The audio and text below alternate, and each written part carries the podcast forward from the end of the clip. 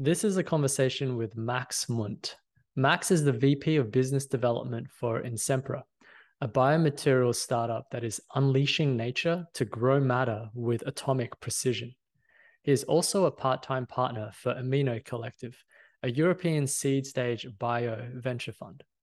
Earlier, Max was a biotech founder and freelance consultant and completed his PhD in synthetic biology at the Max Planck Institute for Terrestrial Microbiology. Max is a rare scientist operator who thinks big about the future, and our chat was a lot of fun. In this conversation, we cover why Max thinks biology will lead to a revolution of matter and self improving biodevices, Insempra's novel approach to commercialize biomaterials, their beachhead markets, being asset light with contract manufacturers, and his venture partner work at Amino Collective. I'm Tsung Xu, and this is Materially Better. This podcast is a series of conversations about new performance materials and their applications. I believe that new materials will play a big role in unlocking innovation and solving the problems that we face today. And this podcast helps surface insights and learnings from the frontier. And now here's Max Mundt. What is Insempra and what is your role there? Insempra is a biomanufacturing company, almost two years old now. And it's a business to business product company. So what we want to do is like really create physical matter that we then sell to other businesses that then sell into cosmetics market, into apparel, and also some niche markets in food and feed. My role at Insempra is I'm basically the guy in charge of tech scouting. We have this approach that we don't want to reinvent the wheel simply because there's a whole lot of amazing technology already out there at a sufficiently high readiness level that we can pick it up, scale it, find the right markets for it, have it produced, and then again, sell it B2B. That means I'm having a lot of coffees with different professors, with people from early stage companies, with people from within business units of established companies, trying to scope out if and how we could collaborate. There's a lot to dive into there, and I'm really excited to do that. But first, what led to your interest in synthetic biology and biomanufacturing?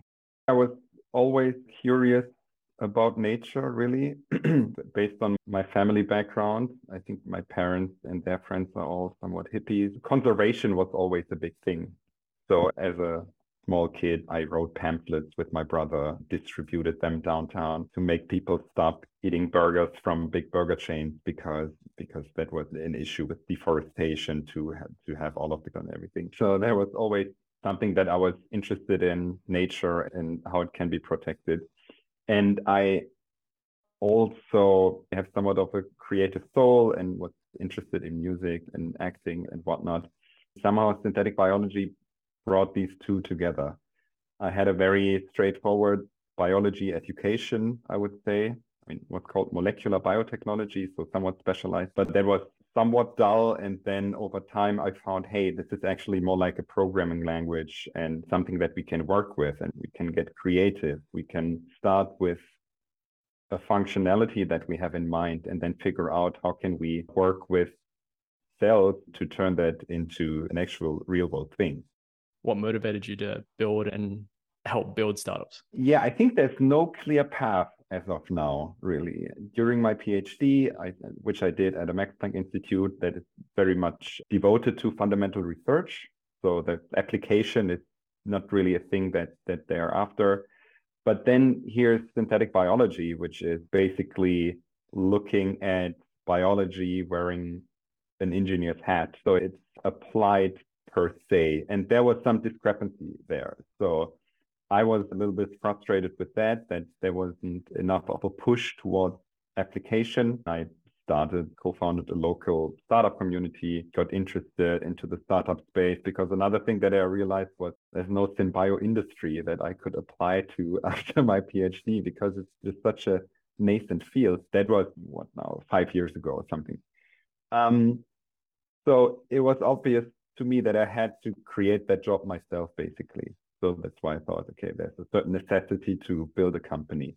And then I got into that space, worked a little bit at VC funds, and then went through the Entrepreneur First Accelerator program, which is tailored towards the academics who never really built anything.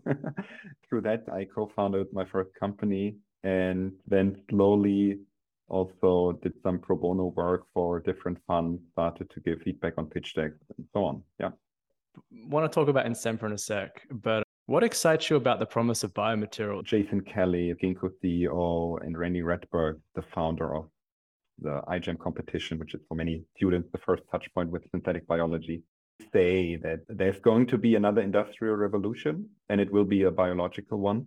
And I believe that that will be a revolution of matter, of the physical substance that surrounds us, which to some extent sounds super old school because we have everything um, all made through chemical processes and whatnot. So why would we even need something new, right?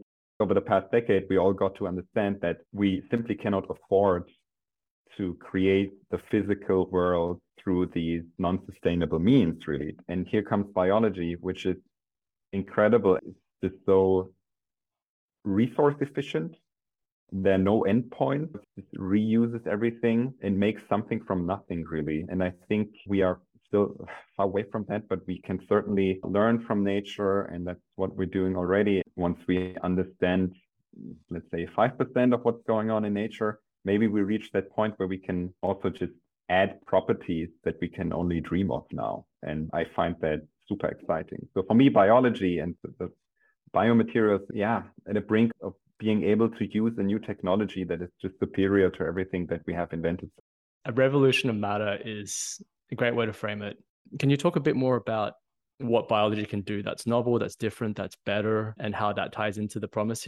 I think what biology has proven is that it can adapt and fit into every possible ecological niche. And that's a proven process, a multi billion year process, basically. The inherent force of nature, which is evolution, is just so good at this. At the same time, being able of always being fit for purpose, as we would call it in the productization process, I would say, but also just super resource efficient. So it, it brings everything really that would also satisfy our needs in a capitalist society, basically. And the cool thing will be basically watching these concepts merge this conservation mindset and nature is holy and everything with the high tech, deep tech mindset of the scientists and the bio entrepreneurs and see them realize that hey we actually all want the same thing. I think once these forces basically join there's not much that can stop this bio revolution so i'm excited about it. In terms of what we can do we can not control biology but we can certainly nudge it and get a sense of what other functionalities are in there that we didn't even think about and just stuff that the chemistry could never do, for example. So that's going to be pretty cool. But again, I feel like we're where computer science was in the 1950s. A lot of that stuff is just still below the radar, but it's going to be good. Yeah. And computer science in the 1950s, of course, massive S curves ahead, Moore's law ahead for many decades. Can you talk a little about the origin story for Insempra and what led you to join? Sure, absolutely. So Insempra was founded by our CEO, Jens Klein, and he was sort of already a household name in the scene, I would say. He was the CEO of AMSilk, who you also referenced in, in your blog article. And you also pointed out, I think, that it's weird that this company is actually quite unknown and the people are more familiar with, with the Japanese and American competitors. But if I remember correctly, AMSilk, those guys were the first ones to really scale the production of biosynthetic spider protein from bacteria to industrial scale. And then I think what Jens there brought to the table, what made him also such an interesting person to talk to, was that he then applied a very commercial mindset to this one substance, basically, a bag of white powder that is this protein. And Jens started to collaborate with different industries all over the place and started selling this into industries that you would never even think of, basically.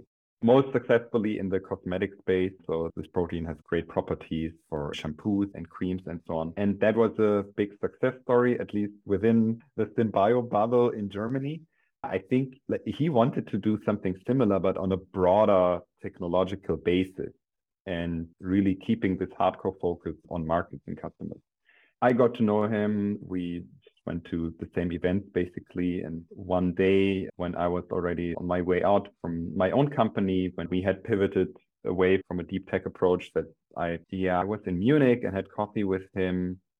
And he said, Hey, I'm doing something new. I need someone with a tech background to help me select what's the good stuff that we can put forward there and scale as fast as possible. Then I started as a consultant basically. I did a bit of freelancing and during those months I developed the tech acquisition strategy for Insempra. Then it was called Origin Bio. And that very quickly just turned into a full-time job. And then I became the first hire. So you were the first overall hire? Yeah. It, mm-hmm. For half a year, it was just, uh, Jens and me just trying to figure out where to find some office space and things like that. Just the regular scrambling that you have in the early days of a company, which was interesting to see because my previous company, which was of course also in a similar space, was much less well funded, I would say. So when I joined Insempra, they basically already had money in the bank and some issues remain the same, and that is lab infrastructure, for example. I appreciate you shouting out the blog post. One thing I will say about AMSilk is I don't think a lot of folks have followed it that closely. So even just looking at press hmm. releases, mm. basically every single AM Silk press release ever features in media, I got a decent picture of what AM Silk had done. And like you said, super under the radar, but super impressive execution. Mm. I think what you're pointing yeah. to and what I was sensing was that Jens had a, a good deal to do with that. And I think they've sold their cosmetics business since then, right, to Givaudan. So kudos there. On Insempra, AM Silk was based in Munich. You said you had coffee with Jens in Munich. So what made you guys choose Berlin in the end? Oh, no, the company is headquartered in Munich. We're actually neighbors of AM Silk just because one flocks to the hotspots where you have the infrastructure and that unfortunately, at least in Germany, are not too many spaces. And certainly for a biomanufacturing company, Munich is a very good spot to be in. Berlin really was was more of a private decision to some extent. I didn't necessarily want to move. I studied at Technical University of Munich, so I knew the place already. And there are interesting things happening in Berlin as well. There's Cambrium, which is a biomanufacturing company. There's Formo, they make biosynthetic cheese. And of course, it's the center of German politics. So if you have someone there he or she can also go to some parliament events and uh, talk to some members of parliament and talk up the entire space basically. So this is also something that I do occasionally, which is nice because they always have good food. But currently, we are two people in Berlin, or I should say, I just recently re- relocated to Oxford. So, me now in the UK, my colleague in Berlin, and the rest of the team, including all of the operations and the labs, are in Munich. I should have checked LinkedIn. That makes a ton of no sense. Worries. How does Insempra partner with the startups, uh, the spinouts that, that they have IP with? Because it's such a fascinating and almost unique model from what I've seen, at least. So early on, we thought we could break it down into one model in which we work with with startup. I should also say that this is part of what we do. We also collaborate with established businesses and a big part of our work is also collaborating with academic partners, groups that, that are on the verge of building something cool that maybe requires another year of funding or so until it has a technology readiness level reach, that it's something that we can then pick up and further develop uh, in-house. But yeah, oh man, it's just a multitude of ways really, and it depends so much on the partner. I think what we often see is people can be absolutely brilliant. They have very solid science, got it to a level where stuff works at lab scale, be it a specific value chemical that they can produce through a sustainable microbiological way, or they maybe have an interesting horizontal process that would just speed up biomanufacturing or make it cheaper. But often this is where they start to struggle. A lot of them are eager to scale it up to industrial industrial measures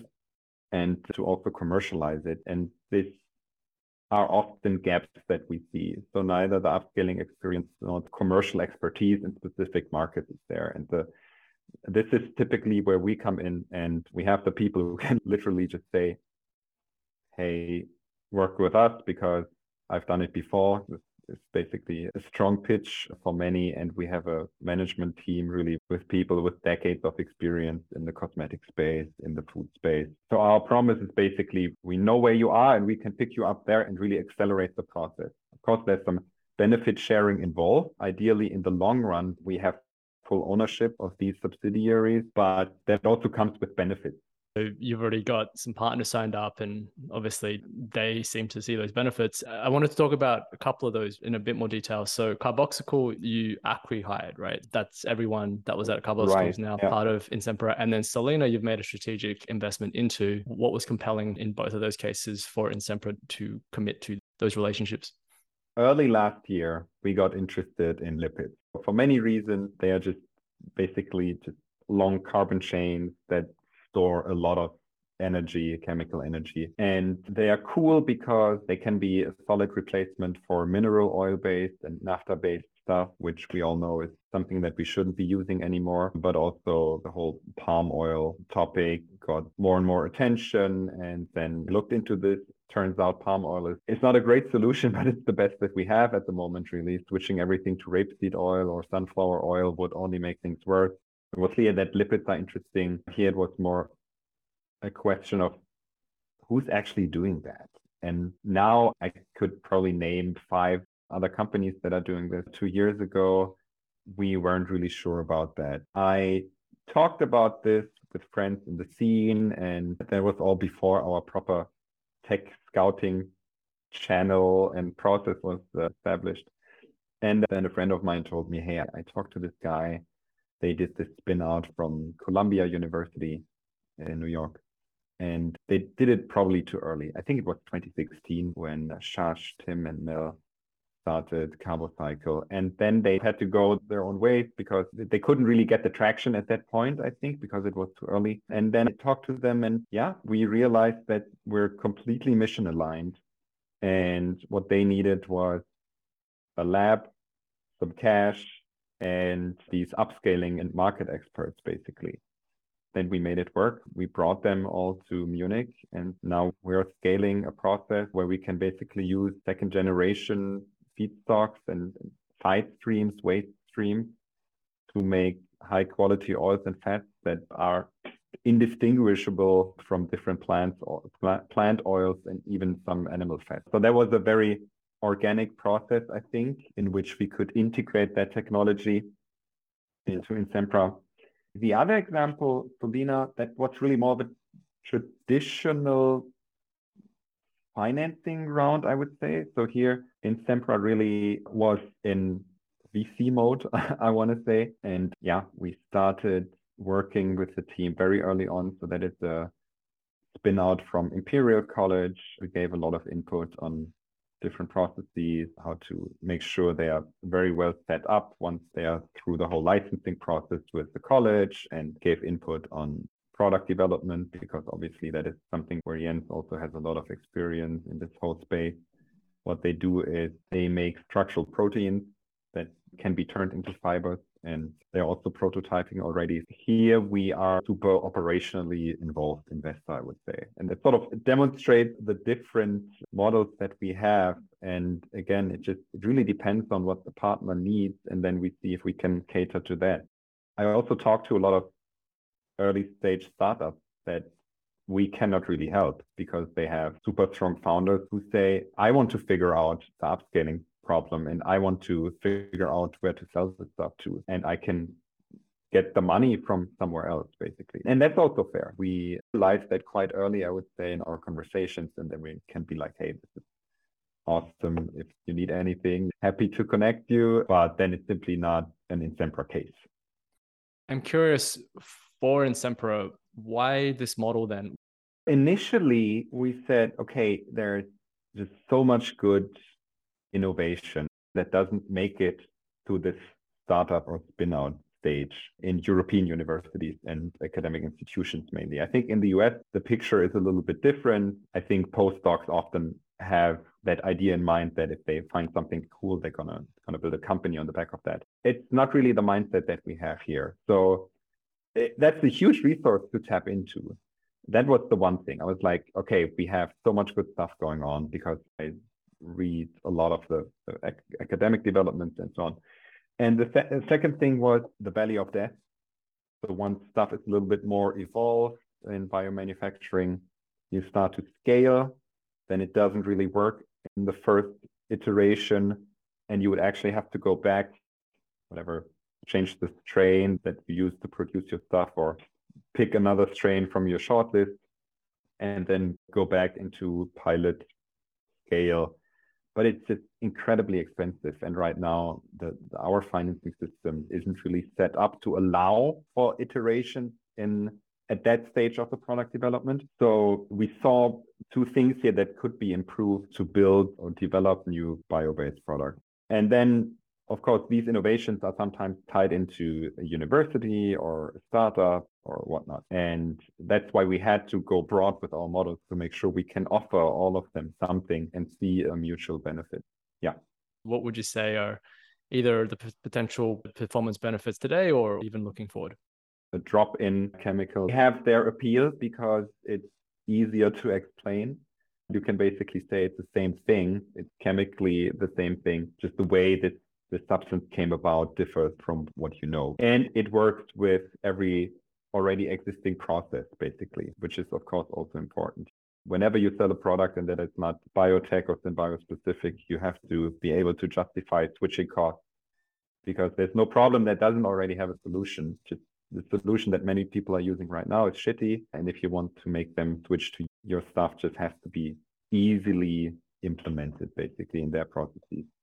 But as I mentioned earlier, we don't have to stop there since biology is, for many of these substances, the superior production method. We can further functionalize them and give them a value add and make it easier for people who work in a big company to to argue that they should be buying from you instead of from the guy who makes the petrochemical solution. So I think there's a lot that we can do in terms of improving the performance or adding functionality. I think that's really exciting to hear. You've also said that Insempra could be used in a multitude of industries, apparel, textiles, medical. What are the beachhead markets that Insempra is thinking about for Solena's protein and carbocycles lipids? And for every startup, a smart approach is to go for the high margin, low volume market, which is, I think, necessary from also from a fundraising perspective and so on, and just to show early market traction because you don't have to scale insanely to show that you can actually make a profit. On the other hand, of course, this is not how we solve the the challenges of global heating basically we have to go bulk eventually but we have to go step by step. So we focus on the cosmetics and personal care space simply because there you can have low volume ingredients that can be of very high quality and customers are open to pay for stuff that is good. We don't necessarily go out and expect everyone to pay a green premium. We believe that we shouldn't bank on that at all. That's more like a Trojan horse that we shove in while we sell an ingredient that has these extra functionalities. So personal care is one space. Then there are some applications in the food space for the lipids as well. And for Solena and these protein fibers, we go for high-end apparel. We already have a partner. I think it has been announced already, but I'm not entirely sure, so I'm not going to say the name, but a big luxury brand is interested in the technology and they give Solena a lot of input on what the properties of these fibers that they make are supposed to be. What do you think about selling to large incumbent brands versus smaller, more startup brands, or even potentially vertically integrating with your own brand? Let's maybe start with the last point. I believe and I see that in the scene right now that even if people sell ingredients, they still go all the way to the level of the final product, at least to just test it. And we do the same thing. So we have different creams and oils and stuff and different powders already made from our substances just to understand how do our ingredients interact within the whole comprehensive formulation or or recipe. It helps us to understand what's important when we develop products and it's just a beautiful showcase. You can just show it to customers and you can rub that cream onto your hand and hey this is smells good. It has all the qualities that I want. It's exciting. In terms of maybe eventually we will also vertically, fully vertically integrate, but it's not really what we want to do right now. We're a B2 product company. In terms of working with with customers, I see pros and cons for both camps. If you work with the incumbent, of course, you have to protect your stuff much better. They work slower, but they have the means they have the established value chain, logistics, whatnot. They can scale with you with your production, basically. It's more fun to work with the startups. they, they are much easier to get excited and they reply to your emails faster and they make sure whatever the NDAs and the material transfer agreements and all of that stuff is basically all done in time. So it, it feels like more traction, but this is it's a little bit dangerous because in the long run we have processes with inherent technology risk. These other startups have their own inherent risk. They also have to prove that they can find product market fit. So you fly the risk of both companies. If you go with a big player, then they don't have to prove their business model anymore. So you're more on the safe side, which can also feel nice. I was laughing when you talked about startups respond to emails faster. It's also about, yeah, just, just trying things out and then being able to realize quite quickly what doesn't work and then move your resources somewhere else. I think startups who figured out how to do that are much more likely to succeed. 100% how you think about costs over time and about them falling as you scale into larger markets for both the lipids and the and the proteins initially just cogs will be high we will start in more niche markets that are still big enough to make a profit but then scale out to larger markets and here's of course economies of scale big topic so once we go from 10,000 liters production volume to 100, 200,000 liters. You employ the same three people who sit there and organize everything, make sure everything goes according to plan, but you 10x or 20x your, output basically. So I think that is important. And that is the biggest factor that we also really factor in. My wish is that in the future, uh, the current alternatives will also have it less easy because right now we the price of carbon emissions isn't really reflected on the product or the cost of the product that we buy and that gives unsustainable products or manufacturing processes an unfair advantage and i think it's long overdue that get rid of that this is more geared towards policymakers it's just moving too slow really we certainly don't factor that in. I want to be clear about that because we don't know how long it's going to take. It will change eventually, but it might take decades. But certainly, economies of scale is a point. Getting a better understanding of what value looks like to your customers. Once you started selling them one product, you understand maybe different other pain points. You can develop stuff for that and then really scale out and sell at a premium, not because you're green, but because you just have the better product. This is really how we also want to position Insempra. It's not about only selling drop-in alternative. We just want to make use of superior production means that we have with biology as the co-developer of our product. Biology as co-developer and from green premium to premium premium. It's a yeah, premium because absolutely. it's better. Yeah. I think AM Silk has largely used CMOs to scale up. How does Insempra think about CMOs versus trying to build some of that manufacturing capacity in house? Sure. We basically go up to a, certain volume in house in our bioprocess development. But it's an asset light company. We have the context and the access to those facilities, also thanks to the experienced team that we have. So we never really want to own a large scale facility. One important point to make is that stainless steel is also something that in investors, certainly venture capital, doesn't necessarily want to finance.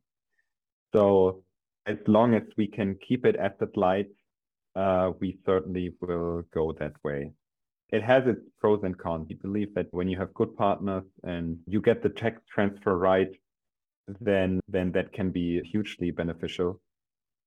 At the same time, we want to make sure that all of the development that is relevant in from a intellectual property perspective is in-house or as much of that as possible as at least because that is simply where a lot of our value comes from clearly when I think about at least a few of the biomaterials manufacturers and startups, scaling startups here, which have by and large taken a non-asset light approach, right? By and large have tried to fund their own manufacturing capacity. And I'm generalizing here, but I could think of perhaps a Bolt or on the mycelium side, Ecovative, of course, Spiber over in Japan for spider silk protein, but then um, in Germany, AMSilk seems to have done that quite successfully. You guys are also taking the asset light CMO approach because I guess yeah, our management has seen that it works.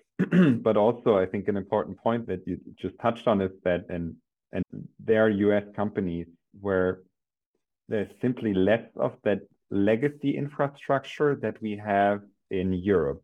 So there's there are a lot of depreciated steel tanks in Europe that had been used up to whatever the 80s or so to make antibiotics and stuff. So that these facilities still exist. They are old, obviously, but they can be retrofitted and they've been idle because then everything basically moved to Eastern Asia, all of production, not only in the biologic space, in anything really. And we can tap into these resources now, which is great. Having said that, we will most certainly run into an upscaling bottleneck if only a fraction of these cool companies like us obviously cambrium Formo all of them when they make it and they need large scale facilities then it's going to be difficult we see this already but i think in europe we're still okay but it's going to get worse so i'm always excited when i see announcements that there are new initiatives to basically provide these facilities. I know this is then still four years down the line, probably from when you start to plan this to to having your first run. Um, but yeah, we're getting there, so that is certainly exciting. And there's also new stuff that's being built not too far away from Insempra's headquarters in Munich. We are hopeful that we will be able to produce at scale at any point of our product development. That's exciting, and there are many challenges that a lot of folks talk about with fermentation capacity scale up. It's good to hear that at least things are potentially looking up whilst there's still being many challenges ahead. Let's talk a bit about Amino Collective, your role there, and also what's been surprising about the work there, if anything. Oh, absolutely. It's been very surprising. I have a scientific background. I only dipped my toe into the financing world a couple of years ago, and I'm grateful that I can take part in this venture that is Amino Collective.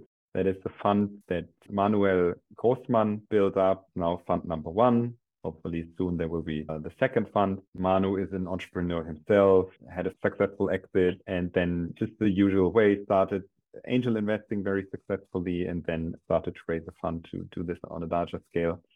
It has a strong health tech, digital health focus, and more and more over the past two years, this is how long I'm working with Manu and Amino now. We've been venturing into the synbio and biomanufacturing space. There are one or two interesting investments and some stuff in the pipeline, certainly. I find exciting.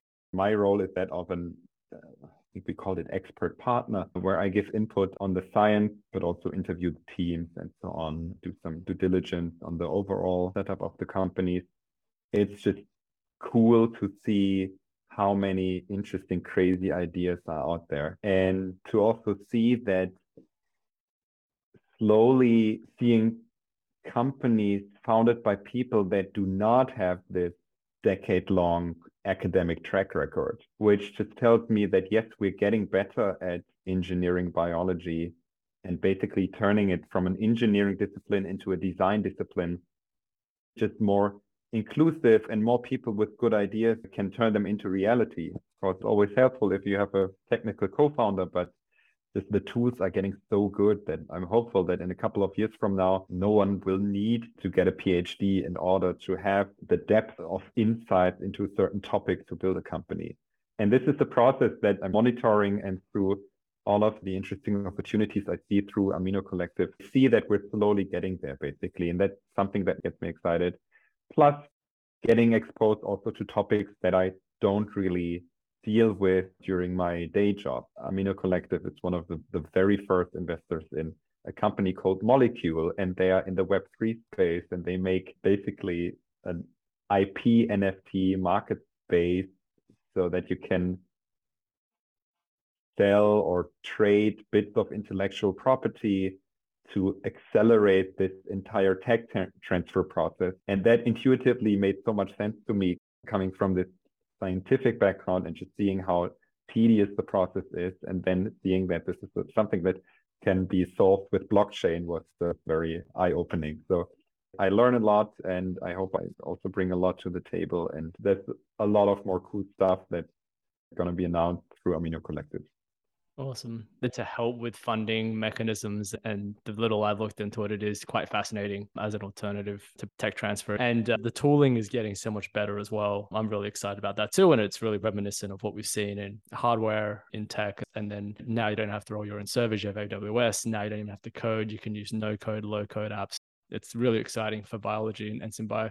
Looking at the future and beyond Insempra, what do you think biomaterials might enable in 15 years? And what are you most excited about? What we already touched on is added functionality that current technologies cannot really achieve. That is a, hopefully the next three to five year goal.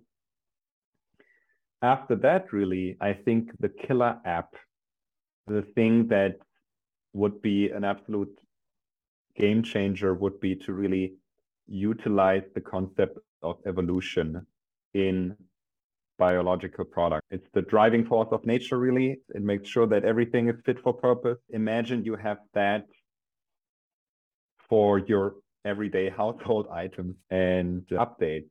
The things that you use around you, they improve by itself. They get better at what they're supposed to be doing. Like an iPhone of synthetic biology, only that you don't have to buy a new one every year, but it, it just improves in itself and how would that change our economy? What happens if we don't have to um, get new stuff with super high frequency, including fashion and everything? There are concepts of self-healing cement, self-healing this and that, and we could really improve that even further and just have stuff that that just adapt in terms of the functionalities of the product.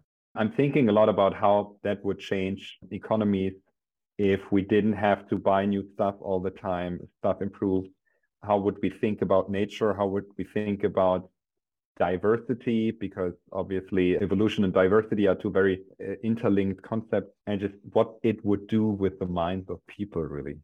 Short answer turning evolution in, in biomanufacturing and bio based products from a bug into a feature. As you were saying, iPhone update, I was thinking like bio over the air updates, but maybe you had something even more intrinsic to the material, right, in mind. And it's not an OTA update; it's it's an organic update that's constantly happening, which yeah, is pretty wild in sci-fi. Yeah, and your bio iPhone might get a different update than mine because you use it differently. That kind of stuff is possible in evolution. So having something like that, don't have a very specific idea of how that would look like, and it most certainly won't be an iPhone, but having a similar device that we just intuitively understand and know why it is useful and then understand that it works powered by biology, I think that would be incredibly powerful. Agreed. Where would you like help? Who do you want to hear from? Oof, I am always looking for interesting new innovation and technology, early stage stuff, half ready thing in the biotech, the biomanufacturing space. I basically can quickly look at these opportunities and then funnel them into Insempra if it's a good fit for Insempra and if it's something that's more like a standalone thing and it's not really uh, something where Insempra can add a lot of value, then I can funnel that into Amino Collective. Or if it doesn't fit anywhere, I can hook people up with other founders, with other investors. So I'm mm, always happy to do that. I love building networks and just creating value by connecting the, the right people. If anyone has any cool technology and they want to talk about it, want some input on it, or even want to work with a partner to to get that to the next level, yeah, super happy to do that. Fantastic. Anything else we should have covered, or any other parting words for listeners? Try to understand evolution. Try to think in carbon stream when you buy stuff, when you consume stuff. All of that has to be cycled back into a value chain or a value net. So I think that's very powerful to understand that every carbon atom that we wear on our body, that we ingest or use otherwise, will end up as carbon dioxide at some point because it's just the most stable, most oxidized form of carbon and we have to get that back into a form of substance that again is usable and that makes for more conscious consumption i think and certainly one thing that we need to do in the meantime because what's also clear is that technology will not be the sole savior. I think we can do our part but we need some individual responsibility and first and foremost corporate responsibility and the right policies to be implemented. How can listeners connect with you online? I'm most active on Twitter and on LinkedIn. So LinkedIn is just find me through my name. On Twitter, it's at Max Mundt, but I didn't get the version with the U, so I put an X instead. So it's Max M X N D T. this is where I'm most responsive and where I'm also super happy to connect. I'll add the links in the episode description. Max, cool. thanks so much for coming on. This has been really fun and really appreciate your time. So thank you for having me. And again, like kudos to the work that you're doing. I really love reading those blog articles and yeah, looking forward to the next one. Thanks so much for listening. Materially Better is a new podcast, and I am a first time podcaster. So if you enjoyed this episode, I would really appreciate if you left a rating on the Spotify or Apple Podcast app, or like and comment on YouTube. Also, following the show and sharing this episode with a friend really helps as well. So, thanks again and see you on the next one.